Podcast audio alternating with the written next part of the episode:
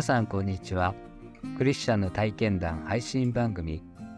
アンデルトークの時間です。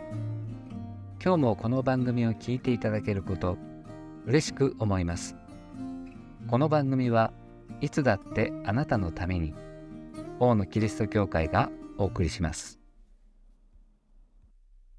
T さんはエホバの証人の妹さんに誘われてエホバの証人となりました。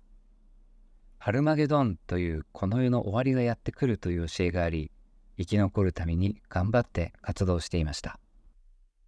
ハルマゲドンによって滅ぼされるっていうことエホバの証人でも滅ぼされる可能性があるんですが本当に信じてる人だけがそのハルマゲドンを通り抜けて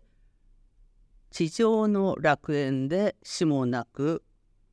永遠に生きそして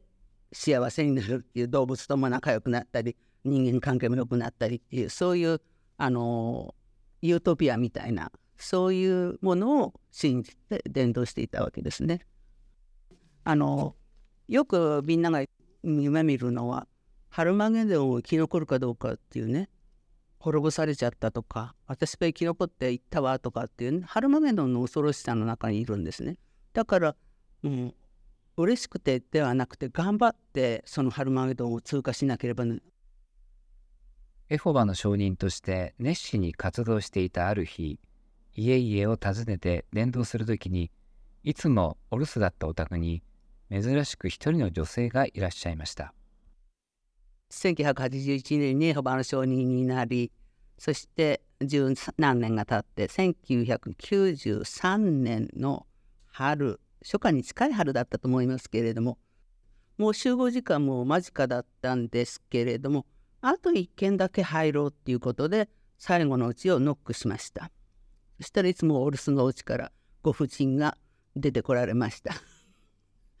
でなかなかないことなんですがお家に上がってくださいって言われました。そのお家に何でしょうねカレンダーだったか何か聖句という聖書の言葉があちらこちににあったような気がします。あこのご婦人はあ教会のクリスチャンなんだな感じました。でもそんなに長話はできず電話番号を交換したように覚えてます。後になってこの女性は T さんの親しいお友達と同じ教会の人だということが分かりました。王のキリスト教会の伝道師でした。T さんは女性に親しみを感じて連絡を取り定期的に会ってお話をすることになりました。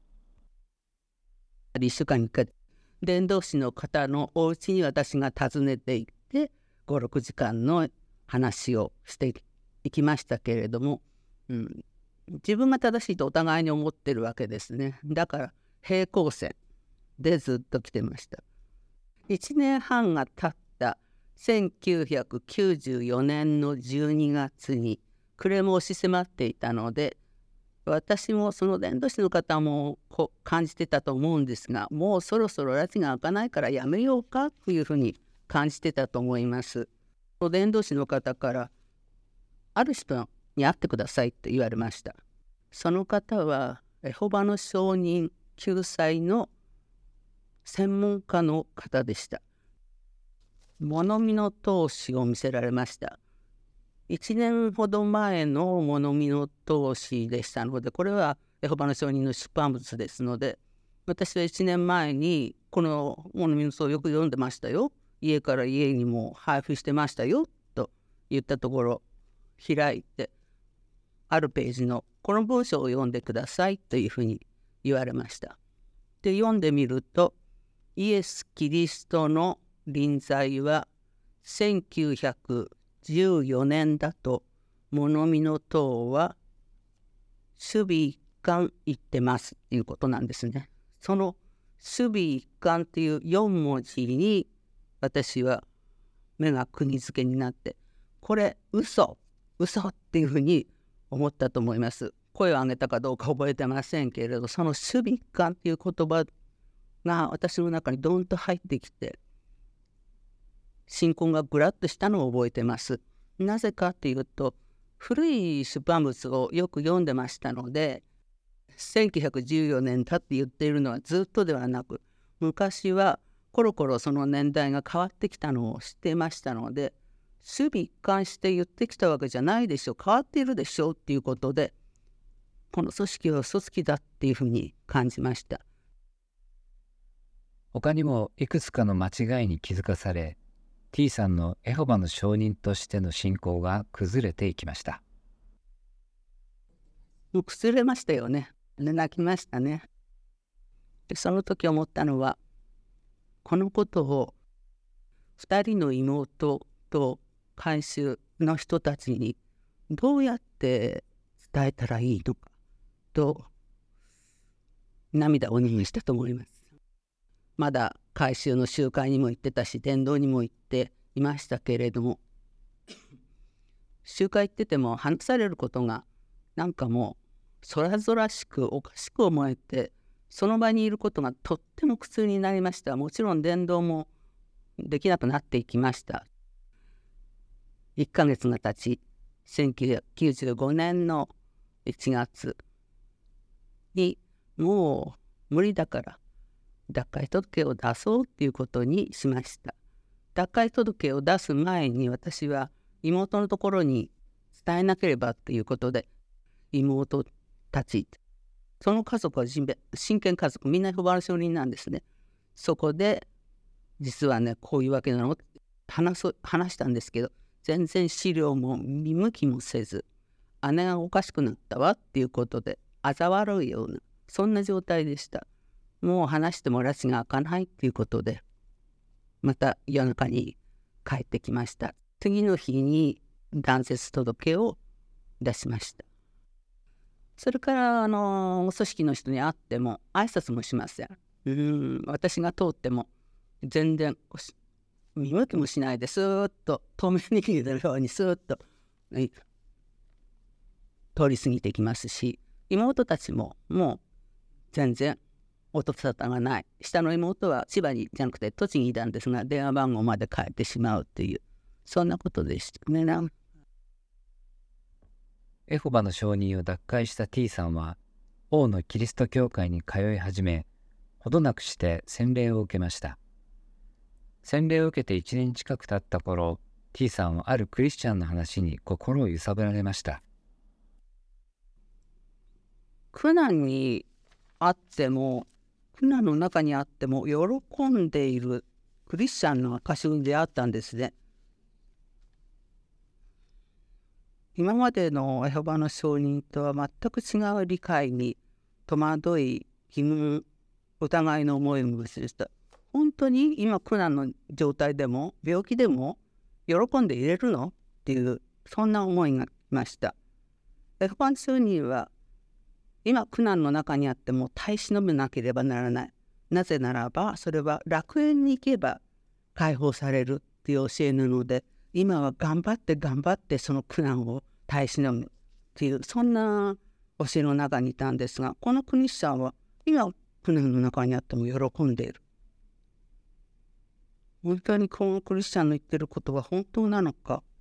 苦難の中でも喜べるのかそんな何か自分とは違うものを感じ私の心の中で葛藤が始まりました。私はクリスチャンになったのに以前としてエホバの証人の時と同じではないか。罪の意識は変わらず救いに関する理解もただ頭だけの理解ではないか。やっていることは頑張る自分であり人を裁く自分ではないのか。今までと何も変わっていない自分に気づき苦しい思いで神様の前に祈る日々が続きました。その頃 T さんはある伝道集会に参加しました。メッセージの後会場全体に牧師からの呼びかけがあり答えて手を挙げると前に出て牧師に祈ってもらうことができました。私はクリスチャンです神様のことをもっと知りたい。本当の神様を知りたいと思っている方手を挙げてくださいって言われて私は手を挙げていたんです。で前で祈ってもらいました。そうした時にその祈りがサタンに立ち向かいなさいっていう祈りだったんです。え？なぜ私に？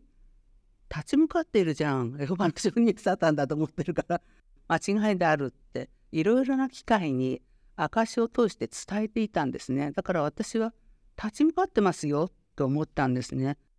ずっとなんか不思議な感じでなんであの牧師が私にサタンに立ち向かいなさいって言ったのかと思ってずっとなんか悶々としていました。そうしたところある日のこと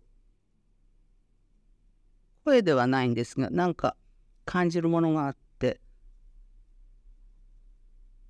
悪魔悪魔ってエホバの証人のことじゃない？私の内面の罪どうしようもないこの罪のことなの？って思うようになったんですね。それで神様って祈ってました。サタンのエホバの証人の組織ではなくて私のこの内面ですね深いところにはどうしようもないこの罪のことなんですか？と祈り夜中ずっと祈ってましたら次の日エホバの証人の当時は頑張って頑張って悪いことしないようにとかこう思っていたんですけれども完全にその思いが私の中から消えたんですね。私のこの罪のためそれも行いだけじゃなくて内面の誰も知らないこの罪のためにイエス様はキリス十字架にかかって私の身代わりになったんだっていうことをどんと知り悔い改めの涙と感謝の涙でいっぱいになりました。嬉しくて聖書を読みたくて賛美していたくて仕事をしてたんですが仕事から帰ってきてもご飯を食べたくない。お腹空かないんですね。お風呂も入りたくないな。夜も寝たくないな。っていう思いの中でずっと聖書を読んで賛美し続けていました。コリント第一の5章の17節に誰でもキリストのうちにあるならその人は新しく作られたものです。古いものは過ぎ去って身をすべてが新しくなりました。この言葉が私の中でドーンときました。すべてが新しくなる。今まであまり関心がなかった自然界のこと草花のことそんなのにもとっても愛おしく感じるようになりましたし空を見ては涙ぐんでなんか神様の創造物全てが親わしい感じに変えられました。これは私ではない。神様によってそのことをなされたんだっていうそんな思いになりました。新約聖書ローマ人への手紙7章24節25節。私は本当に惨めな人間です。誰がこの死の体から私を救い出してくれるのでしょうか。私たちの主イエス・キリストのゆえにただ神に感謝します。ですから、この私は、心では神の立法に仕え、肉では罪の立法に仕えているのです。話し合いをしてた時にね、えっと、ローマ書7章8章ね読んでくださいって言われて。で読んだんですよねでも私のところで「え別になんでもないですよ」っていうこの当時読んだらばもう本当にこの部分が私の大好きな御言葉になってきましたね。あああの時ローマ書を読むようにって言われたのはこのことなのかって思い出しましたね。ただ神に感謝しますキリストの家にっていうそこがねドンときたんですね。発祥に行って御霊に従って歩むとかねその御霊の働きが私の中で深く身につきましたね。頑張らないでいいんだよって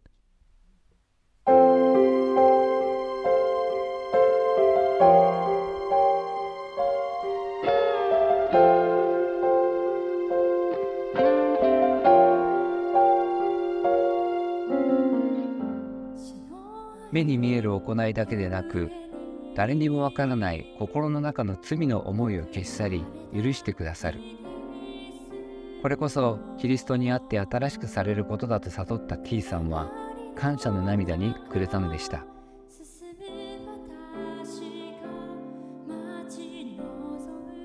王のキリスト教会は地域に開かれたプロテスタントの教会です。最寄り駅は小田急線相模大野駅。北口から徒歩5分です。毎週日曜日の礼拝にぜひお出かけください。詳しくは大野キリスト教会ホームページをご覧ください。いつだってあなたのために大野キリスト教会でした。